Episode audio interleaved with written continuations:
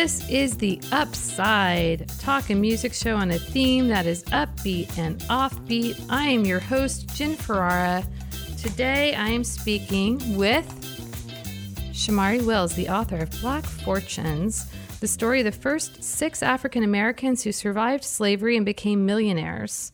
And this is leading up to Shomari's going to actually be coming here to Vermont and signing books and talking about his book. This is all happening at the Clemmons Family Farm. This is part of their event series to sing of common things, making a way out of no way. And here is a little bit more about Shomari. Shomari Wills is a journalist. He has worked for One Caribbean Television as a reporter, CNN, where he served as a producer for Don Lemon, and Good Morning America, where he won an Emmy as a producer. He's also contributed to Slate and Vice. Currently, he's developing a TV adaptation of Black Fortunes with Dear White People producer Stephanie Allain. He's also hard at work writing a follow up to Black Fortunes and a young adult book. Shomari received an undergraduate degree from Morehouse College and a graduate degree from Columbia University, where he was named a Lynton Book Writing Fellow. Shomari was born and raised in Washington, D.C., and currently lives in Brooklyn, and so, hello, Shomari. Thank you so much for being here today. Um, your book is fascinating. I would love to hear why this book. Why now? What sparked the uh, inspiration for writing this? Well, I think the uh, you know core motivation for I wrote why I wrote it is um, you know two things. I just think the history of a lot of these you know hidden figures, the uh, you know early Black business pioneers, really needed to be uh, documented together uh, in a way that um, you know sort of um, you know you know just put it on the record. And also, uh, you know, I really felt compelled to sort of debunk sort of some of the myths uh, about black people and money uh, in the history of, um, you know, how black people established themselves economically uh, in this country. Um, you know, and I was also, you know, you know, one of my uh, ancestors, my great great uncle, was one of the first black millionaires in Philadelphia. So I was aware, you know, that there was this history of black folks with wealth early on in the history of this country that it's not really talked about uh, a tremendous amount. And I just wanted to uh, try to tell the story. I love it. I, I think you you really hit on something that is not talked about a lot. You know, these are all histories that were new to me as a white person, as a person who grew up in public schools and just reading, you know, the sort of standard history books. Um, and it actually really tied together a lot of pieces of of American history in a broad stroke through these individual stories, which I thought was really fascinating. Um, and can you just say a little bit more about sort of how how you sort of connected the dots because I know we like we start at Reconstruction and we actually start during slavery and you know, right at the tail end of the Civil War, correct? And then it sort of leads all the way through the early 1900s. Yeah, so the the book spans a pretty um, pretty long period from you know the antebellum era starts in it really picks up in the 1840s, um, 1830s, and uh, goes all the way to the late 1920s. The Gilded Age and the uh, Industrial Revolution. So it, it really kind of tells the story of you know African Americans. You know, most of them started um, with some relationship to enslavement in this country. Uh, one one person, Mary Ellen Pleasant, was uh, a free black woman. Another man, uh, Robert Reed Church, uh, was a slave, and also had uh, several folks who were either uh, babies during slavery and parents were slaves. Um, and they all went on to establish these great business careers. Um, not just African Americans in a really, really profound way. Uh, and they're from all over the country. Their story, because I think collectively it sort of um, tells the history of African Americans' uh, economic legacy in this country. So yeah, so really trying to like make these connections. Can you tell us like was there one um, one of the stories that particularly resonated for you, or one of the anecdotes that you could share with us from the book? Well, I think Mary Ellen Pleasant, um, you know, is, is one that really resonated with me. She uh, was a free black woman who grew up in uh, Connect, uh, sorry Massachusetts on the island of Nantucket um, during the whaling boom which was a you know really really unique time. We you know hear about it kind of through the lens of Melville and you know sort of how it affected the men that were out on those whaling ships, uh, but we don't necessarily hear about the women um, during the whaling boom. Uh, and the whaling boom was a very important time for women because men all wanted to go out uh, to sea and try to hunt whales and, you know, strike it rich that way because it was a big, you know, industrial boom. Mm-hmm. And that kind of left women uh, to run majority of businesses uh, back in these whaling towns, the hotels, the general stores, um, the restaurants. Uh, it, the whaling boom created a uh, entrepreneurial boom for women. Um, and Mary Ellen Pleasant grew up in the 1830s and the 1840s um, in Nantucket, which was the whaling capital of the United States during that uh, boom with so many uh, women entrepreneurs around her. Um, when she got older, she eventually went out to California during the gold rush, which was another tremendous boom, and was kind of able to duplicate the things she saw in her childhood. She just became a serial entrepreneur in California, um, in San Francisco um, just opening up businesses uh, left and right, um, while all the men were up in the hills trying to mine for gold and strike it rich. Um, you know, and she became very, very wealthy that way, and actually used uh, some of her money to aid John Brown. Uh, gave him about forty, forty-five thousand uh, dollars to uh, support his raid on Harper's Ferry, um, which was, you know, a uh, very, very risky move after he was caught. She was afraid she was going to be hanged herself, like he was. Right. Um, and you know, she went on through the rest of her life living in California, living in San Francisco, um, really using her wealth to aid women and African Americans. Um, you know, for the rest of the time she was on on the planet. Um, so I just thought her story was so interesting, um, and you know, not only told a story about business and the history of African American wealth, but also, you know, the entrepreneurial history of, you know, women in this country. Um, so she really struck the chord with me. Yes, I thought her story was fascinating. And, and it, it like not just in her story, but a lot of the stories, there's a moment of sort of chaos that, you know, an uncertainty where these individuals saw opportunity where a lot of other people might not have seen an opportunity. Oh, exactly. You know, I mean, they did things that would appear, you know, to be extremely risky, but they had, you know, a business genius about them. Um, you know, a lot of these risks paid off. Uh, Mary Ellen Pleasant went out to California during the gold rush, which was very unusual for a black woman, woman because there were not a lot of blacks that went out to California during the gold rush, and there mm-hmm. certainly weren't a lot of women.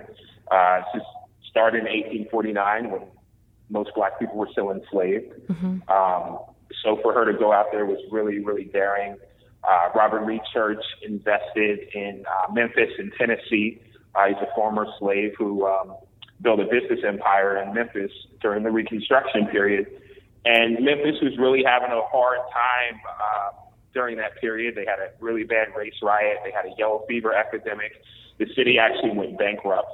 Um, and he was the first person to loan the city money uh, to uh, help it get, get it back on its feet. And you know, he bought up property and just invested in Memphis, even though it was having a lot of problems. And of course, you know, it became a big city, and uh, that paid off for him. And you know, all the characters in the book took risks like that um, that ended up paying off, and it was just it was just part of their business genius. Yeah, and I think what's really great is that in many of the cases, these individuals they they invest they, they made investments, they made shrewd and maybe risky business decisions, and a lot of what they did also gave back in a bigger way and really transformed their communities. Oh, absolutely, absolutely. Um, you know, especially you know, um, you know, if we sort of look at uh, the Manifest Destiny era, the Great Expansion era in the United States, where you know, it's going from, um, you know, a small East Coast based um, country to expanding, you know, through the Louisiana Purchase and the westward expansion. Um, and so the country was really opening up, um, and also, you know, blacks were being emancipated, getting citizenship rights. And one of the things that uh, these folks did as, these, as the country was growing is most of them established sort of a place for black people to be mm-hmm. uh, and to work and to build a life. Mary Ellen Pleasant helped build the black community in San Francisco with jobs and housing, business loans. Robert Reed Church was one of the architects of Memphis, as we know it today. Some people say he's the father of Beale Street. Right. Um, O.W. Gurley built Black Wall Street in Tulsa. uh, another character in my book, Hannah Elias, um, was one of the um, developers of Harlem. Right. Uh, you know, so they all, you know, use their wealth and use their business acumen to, you know, sort of develop, you know, some of the early black communities that are still, you know, really relevant today. I, I also really appreciate that you shared their challenge, the challenges they faced. You know that uh, I think a lot of uh, there's a lot of that sort of bootstrap language that goes around about people making themselves successful by themselves, and there's obviously many ways people get help, but there's also many ways people are hindered. And in each of these characters, there was something either like a legal, you know, challenge to their wealth or a physical threat of violence to their success that was really important to uh, to spell out and make clear to people. I think if you're really looking at what American history is all about. Oh, for sure. I mean, and you see, uh, you know, the ways in which um, you know, number one, the state was weaponized against these people by, mm-hmm. by racists. Most of them were sued or uh, there were attempts made to put them in jail. Almost everybody in the book, you know, yeah. faced some sort of legal challenge. And then almost all of these characters face a uh, physical challenge. They face violence. Uh, Robert Reed Church was, was shot. Um, Mary Ellen Pleasant had to go into hiding after she helped John Brown um, you know, uh, the folks in Black Wall Street armed themselves and eventually had their town destroyed uh, because of the uh, challenges from racists that were surrounding them. And so they all had to deal with not only folks coming at them through the legal system or worrying about being arrested, but also, you know, actually, you know, because of their status and what they were doing, there, was a tremendous risk that they would be killed. Mm. It's I think you really do an amazing job of painting a picture of each of the stories. You know, really, I feel like we're there when we're really reading about these these individuals. And I, keep wanting to say characters, and then I'm like, yeah, but they're people. These like real people. But it also is it, a lot of your book reads like fiction, and I know that to do that. When you read the book, folks, if you look at the back, there's this massive list of sources. You know, you did so much research. How did you how did you track down some of this information? It seems like some of this stuff was very difficult information to obtain. Yeah, I mean, it, was challenging because, you know, all of them, you know, there's six different characters in the book. So, yeah. you know, had to find primary source material for all of the characters, all those six characters. And like I said, they were in uh, different places geographically Memphis, California, New York, uh, Oklahoma, uh, the Midwest, Chicago, and St. Louis. Um, and so those archives happened to be, you know, spread all over the country. So I had to, you know, do a lot of, um, you know, um, you know, footwork, you know, to, to get to that information. Uh, and then, you know, also had to find secondary information on secondary sources to, you know, flesh out the story. So, I mean, it was a really, um, it took me three years and all to research the book, but it was definitely a labor of love uh, for me because, you know, I feel uh, personal connection to these characters because they, to me, are so important and they did so much to advance the country, mm-hmm. you know, advance African Americans. Um, you know, I, I just felt like I, I had a responsibility to get their stories out there and to try to get more folks to, to um, you know, to, to know their stories and to appreciate their contributions. And now this this uh, event that's going to be this weekend at the Clemmons Family Farm there the theme is uh, to sing of common things, making a way out of no way. And I'm wondering how that theme resonates for you and your book. Well, I think they all made a way out of no way. Um, you know, I think they're so extraordinary, the folks in this book, because they did things that most people would have thought were were crazy. Yeah. Um, you know, for the time, whether it was, you know, a black woman going out to San Francisco during the gold rush, which was full of, you know, very rough men. You know, yeah. most of them were white at the time. Um, it, was, a frontier for sure. Um, or it was, you know, a black man developing a town or, you know, starting a bank or, you know, I talk about Jeremiah uh, Hamilton, the first uh, black broker on Wall Street in New York, taking on the Vanderbilt family you know, so they all did, you know, these impossible things. Um, most of them coming from, you know, the lowest, you know, station in society. Mm-hmm. Um, and they were just able to execute them just through the force of their will and their determination. Yeah, it, it's it's so impressive. Um, what do you see as sort of the lesson for us now, after you know reading these stories and learning this history? What can we use to move forward from this? You know, I mean, I, I think one of the things that's most applicable is that you know African Americans are too often seen as a dependent class. Mm-hmm. Um, you know that African Americans are dependent on welfare know, just can't do anything for themselves. They lack self determination. You know, and I'm a believer in the social safety net. I'm not saying there's anything wrong with that, but I, I think sometimes we don't really realize how um, how much African Americans have done for themselves mm-hmm. uh, and continue to do for themselves. Um, you know, and then that slur that, you know, African Americans are just lazy, you know, welfare recipients, all these sort of things um, you know, and can't really do for themselves is is exaggerated, and at the same time, the obstacles that are put in front of African Americans um, to being successful are sometimes, um, you know, minimized.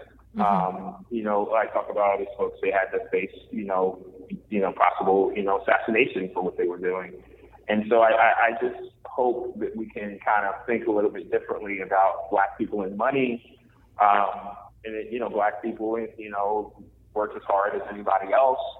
Um, and, you know, we often minimize um, how much harder it can be for not just African Americans, but women and people of color.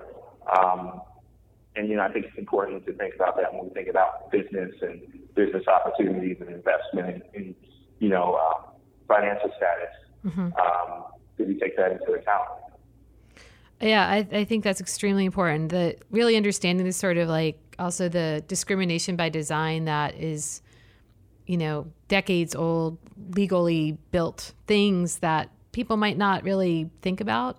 Um, I think is really well documented in your book. Oh, absolutely. But so I want to pivot and ask a question for you about yourself as a writer um, and sort of your own path to success. What are the things that you've done? How did you get to this point?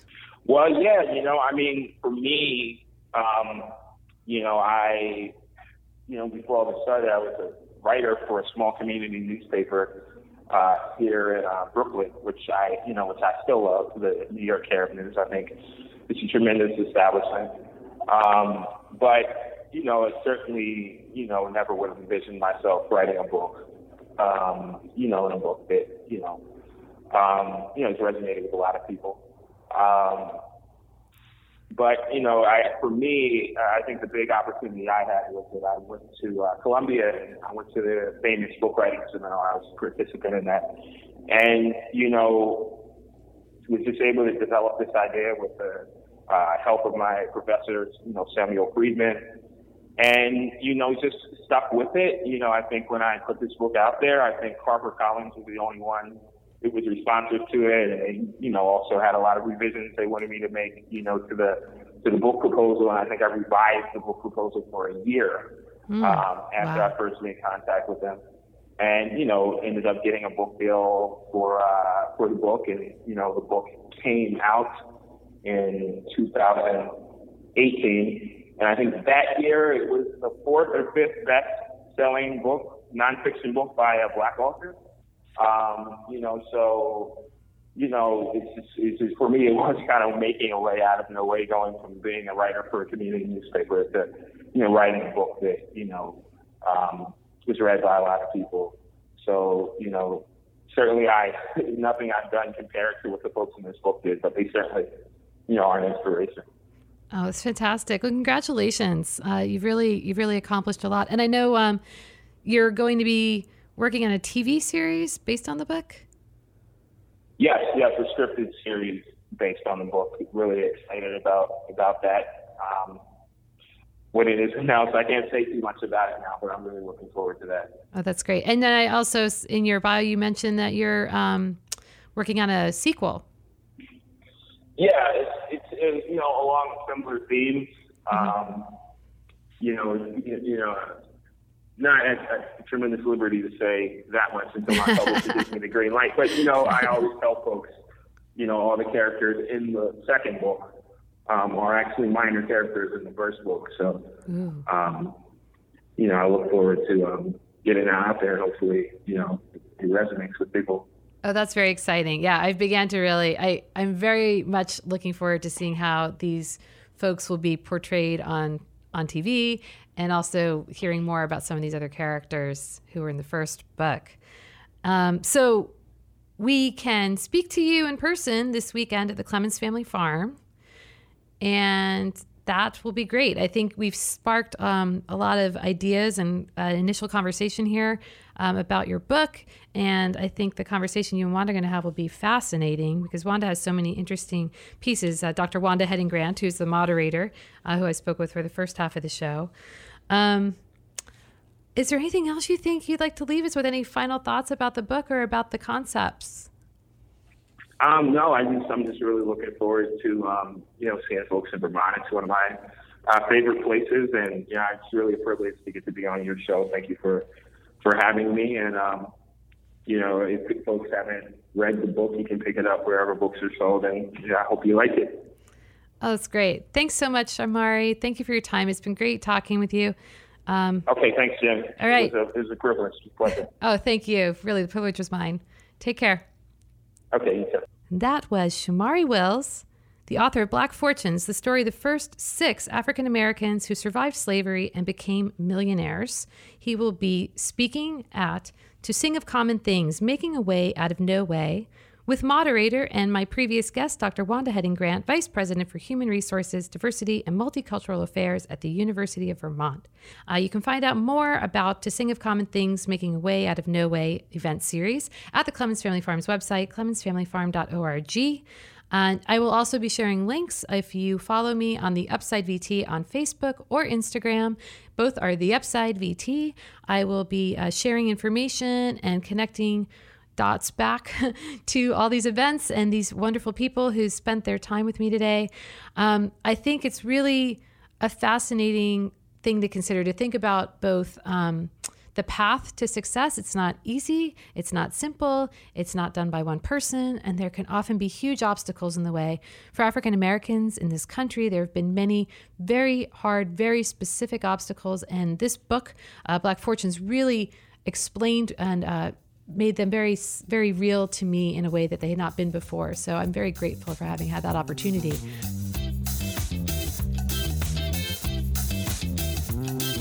The Upside is produced by me and Spindle and Widget LLC and is recorded live at the Media Factory in the south end of Burlington, Vermont at 99.3 FM WBTV LP, found online at 993wbtv.org. For more information, check out my Facebook page, The Upside VT. Past shows can be heard on mixcloud.com slash The Upside VT, and podcasts of interviews can be found at The Upside VT on iTunes. Thanks for listening.